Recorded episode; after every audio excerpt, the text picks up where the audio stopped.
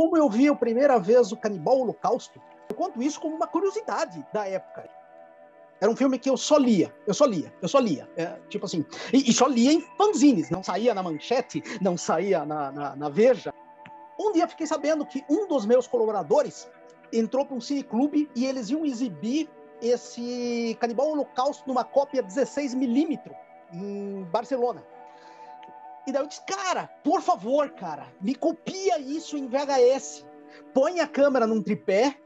Por favor. Cara, eu enchi o saco do cara numa carta, não era nem por e-mail, era por carta. O cara copiou para mim em VHS, enquadrou o filme, com o áudio entrando pelo. O áudio do filme era o som, por exemplo, se as pessoas falavam do lado, tinha, tinha a plateia falando, e era aquela imagenzinha vagabunda da, da, da, da câmera VHS enquadrada na, no lençol, que eles passaram o filme também num lençol, na verdade. Isso o cara me mandou. Só que o que, que acontecia? O VHS no mundo era repartido por sistemas de cores. Aqui era o pau M e o NTSC, que era o americano, mas que também lia aqui. Então era pau B. Eu recebi isso em pau B, chegou, Aqui eu não tinha como fazer a, a, a conversão, eu mandei para Porto Alegre. Isso levou tipo seis meses para receber um filme que já fazia dez anos que eu queria ver.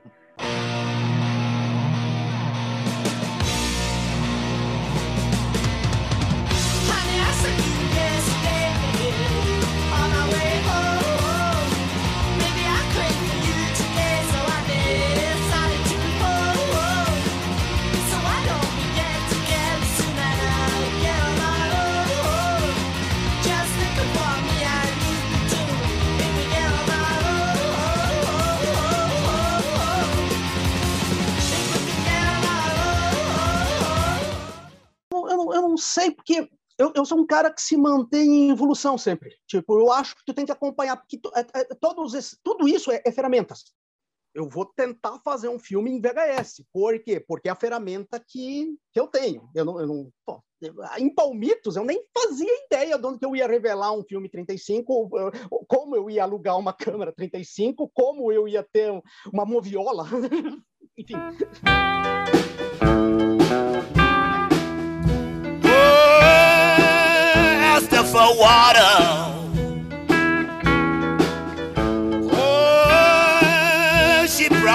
Gasoline. Então, tu, tu, tem, tu tem que estar tá, uh, prestando atenção nas mudanças, não só sociais, mas de equipamentos e sabendo como tu vai adaptar isso para o que você faz e, inclusive, o teu trabalho tem que, tem que é, é, se manter em evolução. Entendeu? Eu, eu, cara, uma coisa que me dá muito pavor é aqueles caras falando que na minha época, como assim minha época, cara? Você tá vivo? Continua sendo tua época, porra.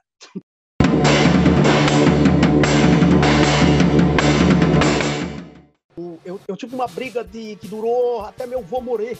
Meu avô faleceu sem falar comigo porque ele queria que eu fizesse direito. E eu não fiz eu comecei a fazer letras e depois parei no meio, não, não, desisti no meio da faculdade, porque eu vi que ia ser só professor. E, cara, não, eu não me via dando aula. Tipo, não é o que eu queria para mim. E daí eu pensei, cara, um dia talvez eu termino a faculdade. Mas talvez hoje eu, eu diria para aquele para aquele moleque que dizia, pô, faz direito para te aprender como é que se usa as leis a teu favor. e, e, incentivos culturais, enfim, tudo não só para ti, porque tu aprendendo isso, tu teria ajudado muito mais artistas independentes a, a fazer projetos editais e, e, tal.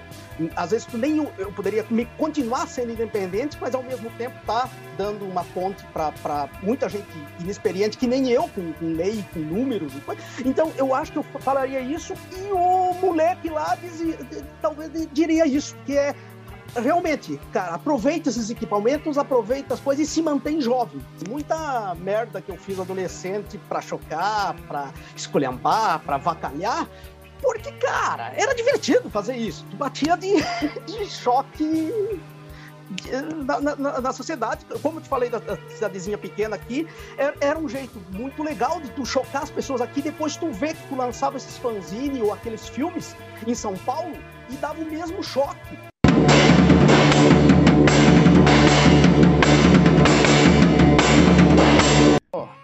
Meu, meu pai, eu, eu tive uma sorte maravilhosa, assim, com meu pai e minha mãe, na verdade, ambos.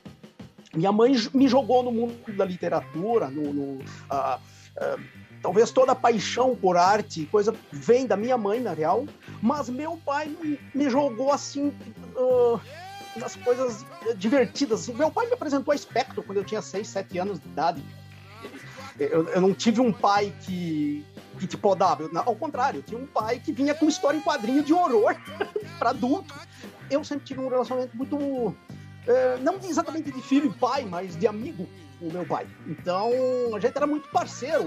O, o Carli Bortolanza, que é, é, Por anos ele foi técnico de efeitos especiais.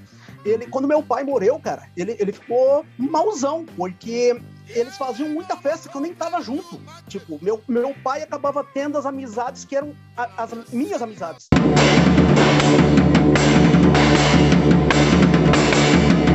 Chegar no, cidadão comum que o fato, eu acho que eu não botei isso no livro. Uh, às vezes a gente ia filmar em, em, em, interior do interior aqui, que era tipo zona rural, lugar mais, mais isolado ainda, fazenda. Uh, mais de um lugar, a referência que nós tinha que dar para o filme que nós estávamos fazendo era novela, porque era o que essas pessoas achavam que estavam fazendo. Ah, é uma novela. Na primeira vez a gente não conseguiu entender muito bem isso, mas logo em seguida a gente, não, cara, é isso, porque ele, o que eles estão vendo encenado, eles não vê filme, eles não, eles não, às vezes não conheciam a mecânica de um curta-metragem para um longa-metragem. Aliás, uh, já, já conheci muita gente que não faz ideia que existe o formato curta.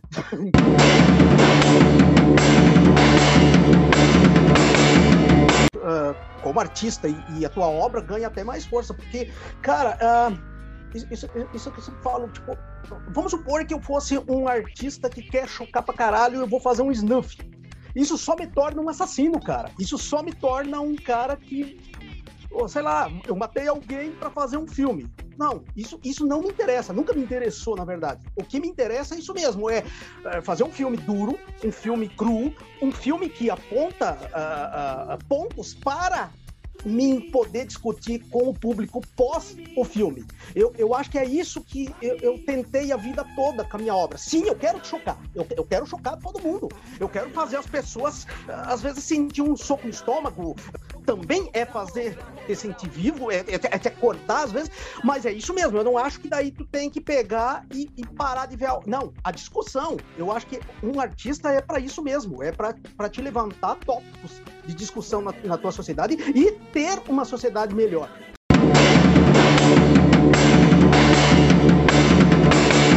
Eu, eu, sempre sou meio contra artista achar que vai. que faz sozinho, cara. Não. Ainda mais quando a gente está falando em vídeo, ou, ou, cinema, ou até livro. Pô, o, o, meu último livro teve seis ou sete pessoas envolvidas, entre editor, capista, uh, pessoal de, de, de, das fotografias que, entrou no, no, livro, revisor, quer dizer, é muita gente. O, o livro novo mesmo é 11 pessoas. Uh, uh, eu, eu, contei porque eu sempre anoto nomes assim do pessoal que está trabalhando comigo, porque eu, eu sou um cara muito viajão na maionese.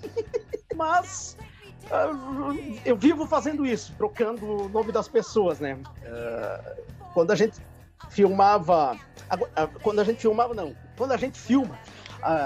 Fa falei assim nesse tom de quando a gente filmava, porque faz dois anos que eu não estou conseguindo sim. fazer na nada direito.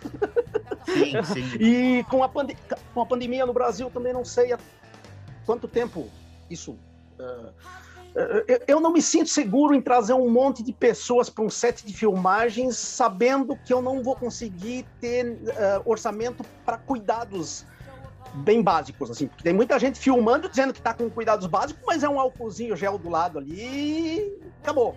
É isso, cuidado básico. Dizer para as pessoas não se encostar. Entendi. Como que se ficar num set de filmagem cheio de iluminação?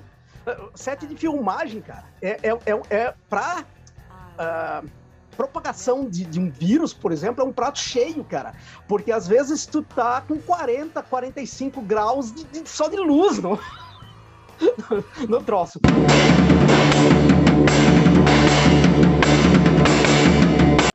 A gente fazia dentro do, do, do Shot on Video, eu sempre vi uma ligação muito forte com o que era feito no Brasil no cinema experimental, principalmente no, no, no que se chamou depois de cinema marginal, né? Na, na, época, a gente lançava, geralmente os filmes, na falta de, de, de festivais dos anos 90, a gente lançava, a gente fazia shows com bandas. E, e, fazia essas exibições. Tocava uma banda, passava um filme. Tocava uma banda, passava outro filme. É, e, e, isso era um formato que, cara, antes de ter festival, isso, funcionava como um mini festival de um dia. E tu agregava muita gente, porque nós estamos falando pré-internet. Então, na época não tinha esse negócio de curtir o evento e depois não ir, ou curtir, ver as fotos e achar que tu foi. Não, cara, tu tinha que ir. Então a gente fazia a, a, o lançamento do Zombie, a gente botou 400 ou 500 pessoas num boteco, cara, tipo, num, num bar que era relativamente pequeno, estava entulhado de gente. Então, sim, era, era uma outra mecânica. Porque daí, esses eventos que eu tô te falando, que a gente conseguia fazer com banda e coisa e tal, esses filmes, absolutamente nenhum, cara. Teve o Gori Gori Gays, que teve exibições. Uh, uh, teve mais exibições, mas foi geralmente com a comunidade gay que fazia festas e passava, ou uh, teve um evento com bandas uh, undergrounds que passou e eu eu não cheguei a, a, a, correr risco de apanhar, mas eu tinha, assim, tipo 200, 300 pessoas me olhando muito de atravessado pro, por causa do filme. Então, tipo, eu, eu, eu, uh, o, o, clima comigo até o momento da exibição era de oba-oba primeiro e depois o pessoal me irritando.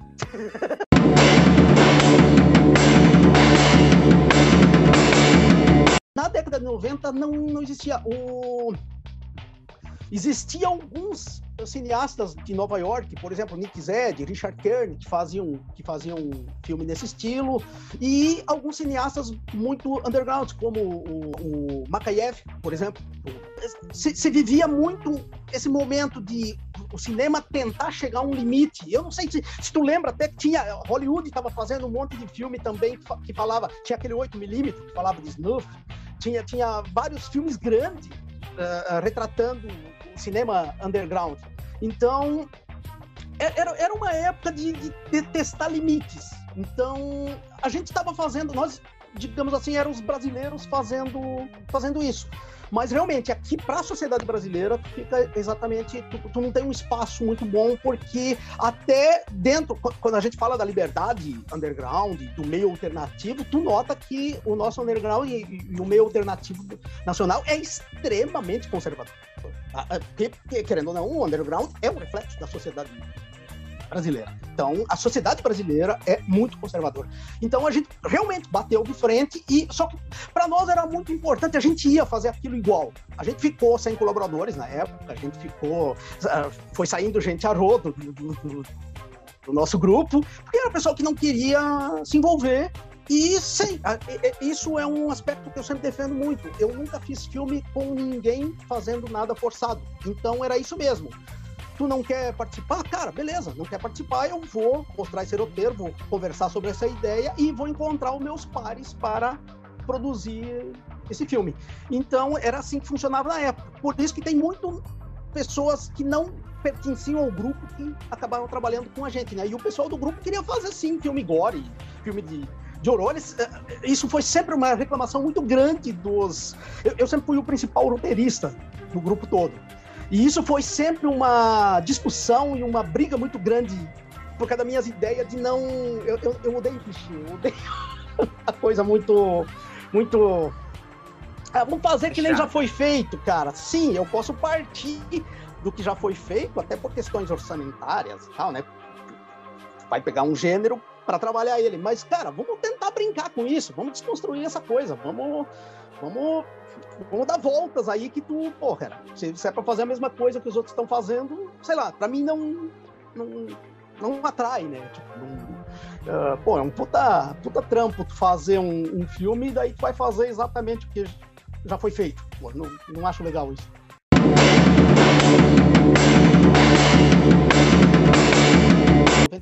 por aí, isso. e teve uma explosão, é uma explosão da, da cultura trash, que na verdade por isso Uh, até eu explico no, no Canibal Filmes, na, na, introdução dele, o Shot on Video. Aqui no Brasil, o Shot on Video não ficou conhecido e não. Porque aqui tudo que era feito sem dinheiro eh, ficou taxado de trash movie. E, inclusive, na época eu vi umas coisas absurdas, assim, por exemplo, eu tive eu tive o meu filme, o Monstro Legume do Espaço, que tem um alienígena, comparado com os alienígenas do Independence Day, que é um filme que na época deve ter custado 150 milhões.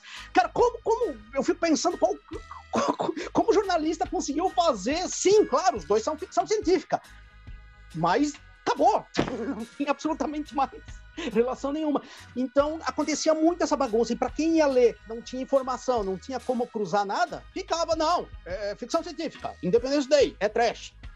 Eu sou um. Eu sou um exploitation man. Eu, eu sou um produtor que trabalha com dinheiro próprio. Todo rótulo que tiver dando dinheiro para mim continuar a fazer, acho a coisa mais linda do mundo.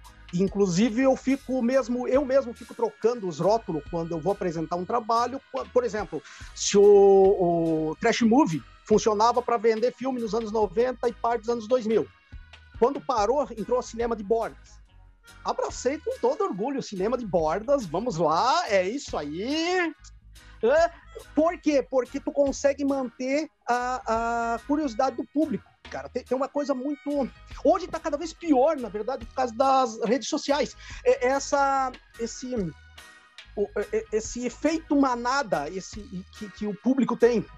Hoje eu sinto muito isso, de uh, todo mundo gostar da mesma coisa no momento vira, naquele momento é o, é o, é o assunto. Então, sim, isso acontece para quem produz independente. Tu tem que, às vezes, estar tá ligado e dizer, pô, eu posso encaixar uma divulgação minha aqui uh, nesse momento, porque a, a, a, aconteceu no Trash Movie. O, o Monstro Legume de Espaço, na época, eu vendi 2.500 cópias VHS mandadas pelo Correio, só por causa do, do efeito manada uh, Trash Movie pauta no Estadão, fui pauta na Isto É, pô, são revistas de circulação nacional. E os caras faziam uma coisa que era maravilhosa na época, que eles não colocavam o teu site, mas colocavam o teu endereço. E as pessoas te escreviam.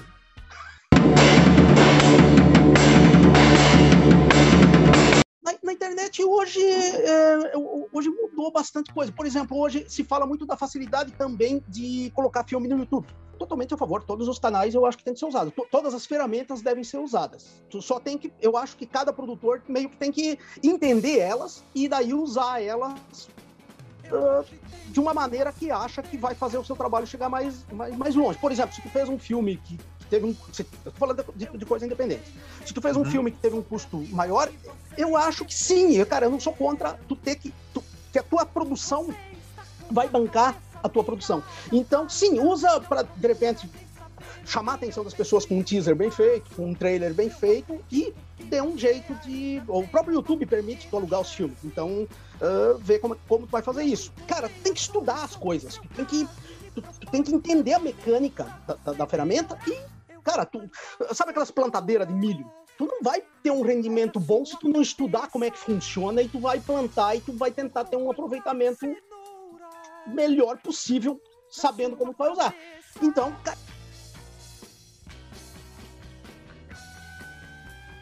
alguns anos atrás, tu tinha muito menos produções. Então, cara, hoje não é só questão de produção. Tu tem uma explosão de, de produções. Eu lembro que antigamente tu tinha.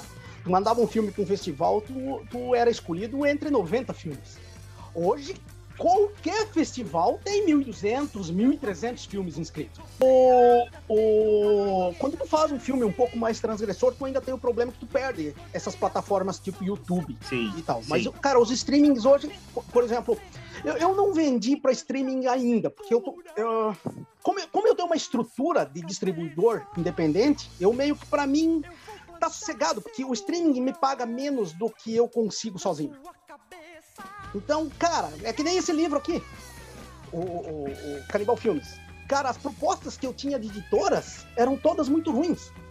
Não, não, para mim não era atrativo eu passar cinco anos da minha vida organizando e escrevendo esse livro para propostas horríveis. Tipo, então eu pensei, não, cara, eu já fiz até aqui, eu vou fazer independente. Então, para filme, eu, eu, eu, fico pensando isso mesmo, porque eu, eu, com o filme Transgressor eu tenho muito problema de. Eu já perdi perfil em YouTube, já perdi no Vimeo, já perdi em.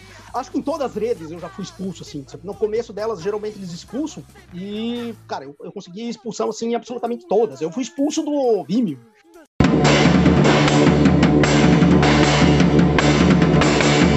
Cara, aproveitem os canais. Hoje só que também pensa em como chegar nas pessoas. Pensa em como fazer um, um filme diferente, um filme com atrativo, um filme que às vezes é, é significativo para a época que tu tá lançando ele.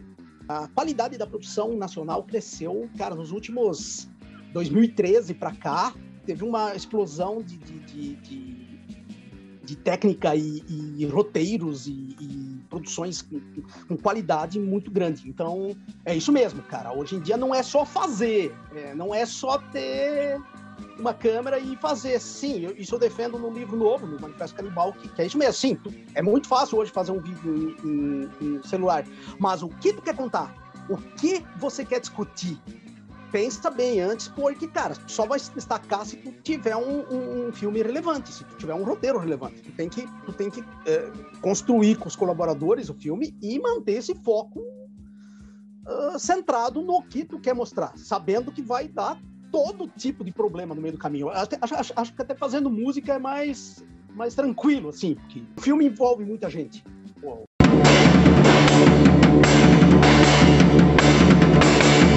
No momento que tu tem uma sociedade que está dando abertura, tu tem os digitais que estão acontecendo e esse modelo se concretizou, eu acho que isso vira um modelo para quem vai fazer um edital. Então ele disse: não, pô, já, já deu meio certo ali e tu vai fazendo isso até esgotar.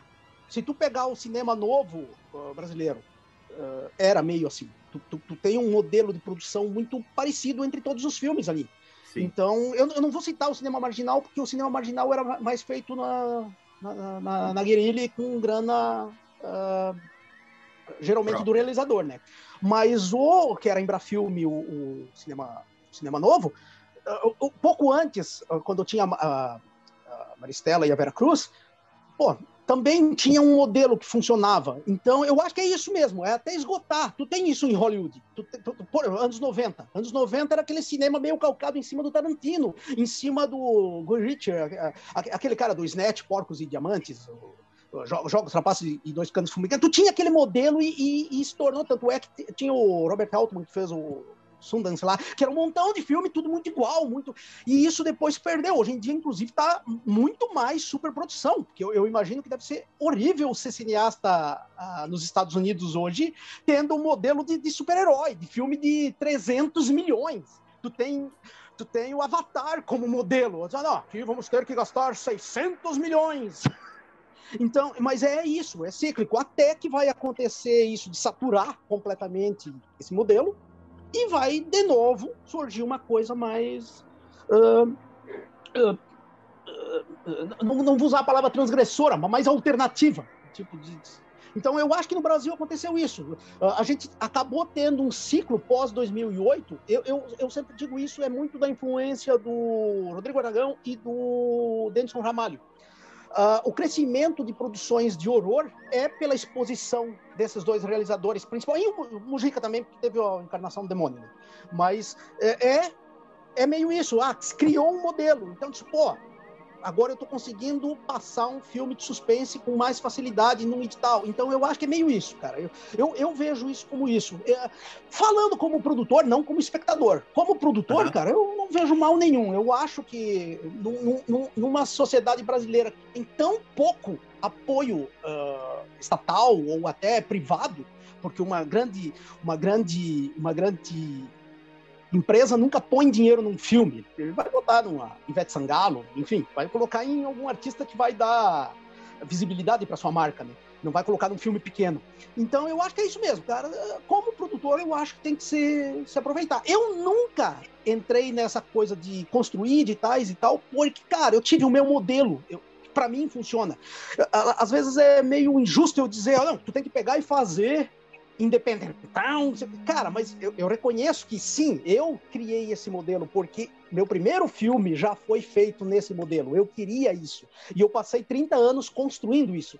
Então, para mim, sim funciona e eu acho que daí não, não eu não, não tenho porquê de. Mas sim, é, é, muito fácil entender e concordo com o cara que está conseguindo aprovar o, um filme mais introspectivo, um, um, filme que. Porque também tem filmes muito bons, cara. Quanto mais produção, mais filme ruim vai ter no meio também. Porque, cara, é uma questão de, de porcentagem, né? Então, tu não vai ter mil filmes por ano e mil obras-primas. É impossível. Isso não acontece em, em cinematografia nenhuma.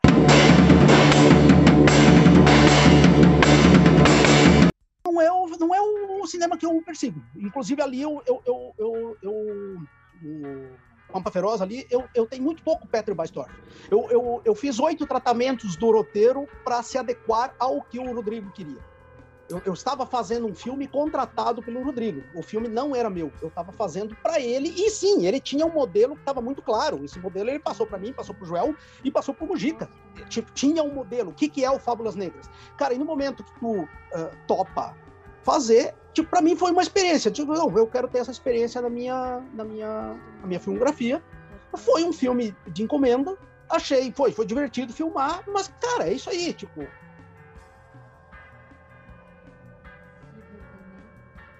Eu acho que. Não que meus filmes são muito pequenos para acontecer isso, entendeu? Mas, mas eu, eu, eu sei, eu reconheço até onde chegam meus filmes. Por exemplo, eu, eu, eu, sei que eu tenho um público médio de 5 a 10 mil pessoas, mas mais que isso não. Então, cara, eu sei que isso, isso não, nunca vai passar, por exemplo, para o cidadão comum numa sala de shopping.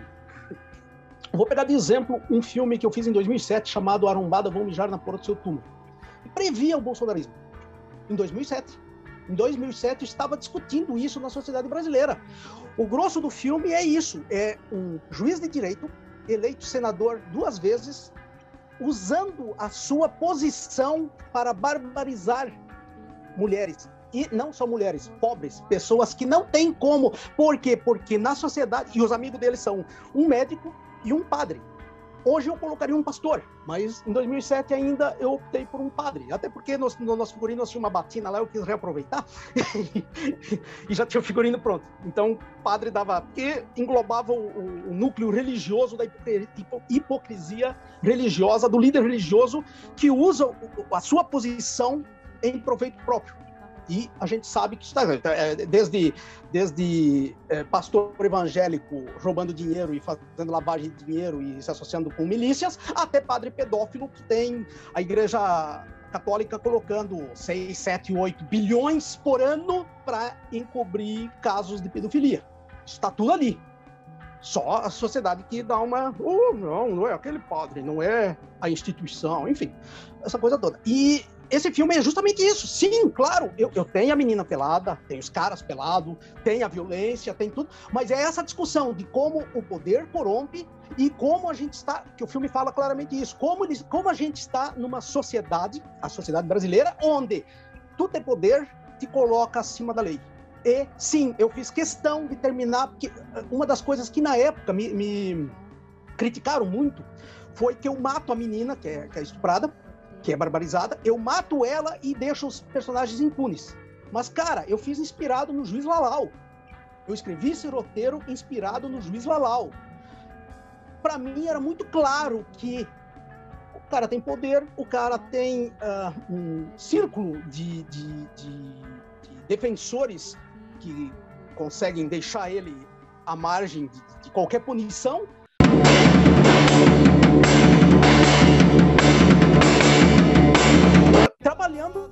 Como, como artista underground, independente, eu eu coloco dinheiro nesse filme, eu também tenho que chamar atenção para fazer meu filme se pagar para mim continuar fazendo. Então tem muitas vezes que eu coloco um, um, um, uma pegada um pouco mais erótica, justamente para mim chamar atenção e poder falar o que eu tô querendo falar. Isso é uma coisa que eu, eu sempre fiz a vida toda, tipo, é, é um jeito de chamar atenção para minha obra. E fiquei muito feliz quando eu conheci o cinema do Koji Wakamatsu, que é um cineasta uh, underground japonês, que ele fazia, ele fazia filmes eróticos uh, anarquistas. Ele discutia a sociedade japonesa em filmes eróticos, porque era o único jeito que ele tinha de fazer chegar os filmes dele, essa discussão que ele botava nos filmes dele, para a pessoa comum. Eu fiz muita coisa uh, uh, escatológica, por exemplo. Por que, que eu coloquei em 1995 um cara comendo cocô de dentro do vaso sanitário? Porque eu sabia que isso aí é uma cena que todo mundo vai se falar e todo mundo vai querer ver o filme. Então, tu dá um jeito de encaixar isso, tu deixa o filme mais cru, mas ao mesmo tempo tu levantou toda uma. Ó, oh, esse filme tem que ser visto, porque o cara sai falando. Uh, por que eu, eu, eu sempre tento ter uh, diálogos Uh, espirituosos ou frases de efeito no filme, para a pessoa sair da sessão falando essas coisas, repetindo essas coisas, porque o filme ele, fica, ele vai mais longe, ele continua, ele continua com as pessoas.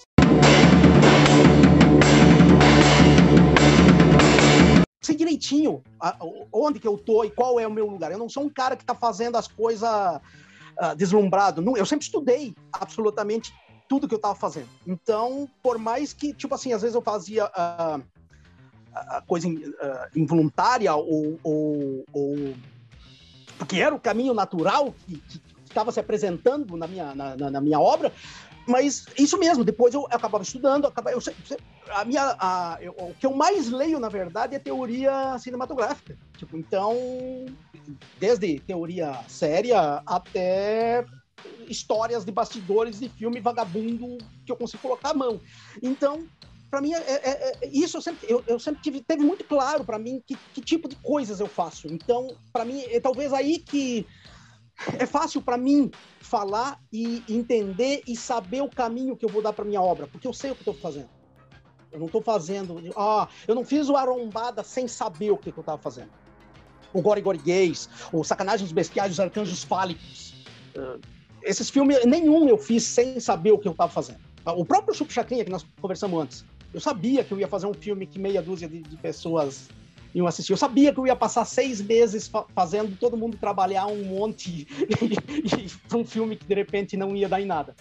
Mas e aí, é o, o, o, é... o, o, Biostorf, o Biostorf produtor não fica puto com o Biostorf é, teórico e pensa, cara, ah, para, é? não faz isso. Isso, não. Eu,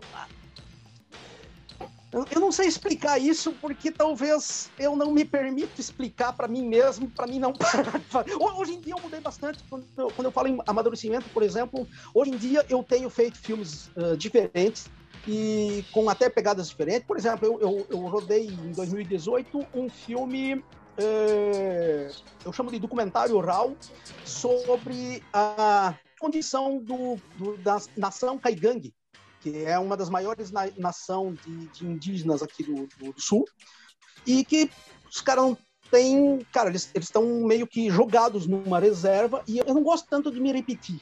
Então, uh, passar três meses numa, numa terra indígena, uh, aprendendo uh, uma cultura que eu, não, que eu não conhecia quase nada, para mim foi, eh, foi muito rico foi, foi muito bacana fazer esse filme. E eu, eu já fui, foi eu e um, o produtor desse filme se chama Louris Yankee. A gente já fez o filme uh, doando para a aldeia. Esse filme não ficou com a gente. A gente doou para a aldeia, para a terra indígena, nação dos caigangues, e deixou esse filme com eles, que era um filme que a gente achava que tinha que ser contado. E os caras contavam muita coisa uh, absurdas, assim, de, de, de eh, eh, na década de 60, quando eles trabalharam para militares, foi ganhando um, uma espécie de lavagem, que era o, era o, era o, era o panelão, é, se chama panelão, se chamava panelão, que era, era o panelão que era uma espécie de, de, de lavagem, assim, que eles ganhavam de comida. Era, era, o único pagamento que eles tinham era aquilo, era, era ganhar aquela comida para não, não morrer de fome. Trabalhando para militar, né? Então, uh, eh, para mim foi muito enriquecedor. Então, eu, eu acho que a idade me faz isso. Tem, outras experiências que, dentro do cinema de horror ou do cinema transgressor, eu, eu não, não vou ter isso.